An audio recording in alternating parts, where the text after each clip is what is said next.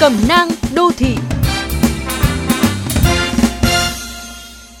Xem xong đoạn clip trên mạng ghi lại cảnh một nam thanh niên khi đang đứng tè bậy cạnh một rãnh nước ven đường thì bị một chiếc ô tô băng qua khiến toàn bộ nước bẩn ở rãnh bắn tung toe khắp người mà vừa buồn cười vừa tức giận.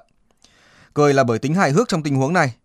Lúc đó chắc vì quá mót tiểu, trời lại đang mưa nên nam thanh niên đã không có nhiều lựa chọn cho việc tìm một địa điểm thích hợp để giải quyết nỗi buồn. Đành đứng ngay cạnh rãnh nước để giải quyết. Trong lúc đang tận hưởng cảm giác khoan khoái thì hứng chọn nước bẩn vào người. Còn giận ở chỗ, dù trời đang mưa, đường trơn trượt, lại có nhiều vũng nước hai bên đường, nhưng người tài xế vẫn cho xe lao vun vút. Hành vi ấy không chỉ tiềm ẩn nhiều nguy cơ tai nạn giao thông, mà còn khiến cho những người đang có mặt trên đường tại thời điểm đó nổi cơn thịnh nộ. Bức xúc hơn, sau khi tạo ra màn sóng nước khắp mặt đường, tài xế còn thò đầu ra khỏi xe, nở nụ cười khoái chí. Đoạn clip cũng khiến tôi nhớ đến tình huống dở khóc dở cười của không ít người phải lưu thông qua những con đường xuống cấp. Mặc dù các phương tiện xe máy, xe đạp đang phải dò dẫm từng bước để tránh né những ổ voi ổ gà ngập ngụa bùn đất, thì gặp ngay đoàn xe hổ vồ sầm sập lao tới.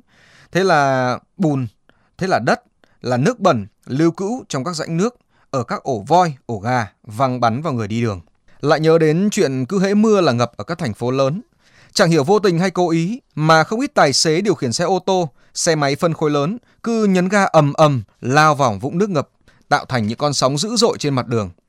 Hậu quả là bao nhiêu người đang chầy chật, gắng gượng thoát khỏi đoạn đường ngập thì bị những con sóng nhân tạo ấy hạ đó ván, bò lăn, bò toài trong biển nước mênh mông. Tình trạng mạnh ai người nấy đi, thân ai người nấy giữ ở thành thị chẳng còn là điều lạ lẫm, thậm chí rất phổ biến trong tham gia giao thông. Chỉ có điều tư duy ấy cần phải được loại bỏ để nhường chỗ cho những hành động đẹp. Trên thực tế, đã có nhiều pha xử lý không chê vào đâu được của không ít tài xế khi nhường đường cho các phương tiện khác lưu thông qua vùng nước ngập, giúp đỡ họ về nhà an toàn, khiến chúng ta cảm phục.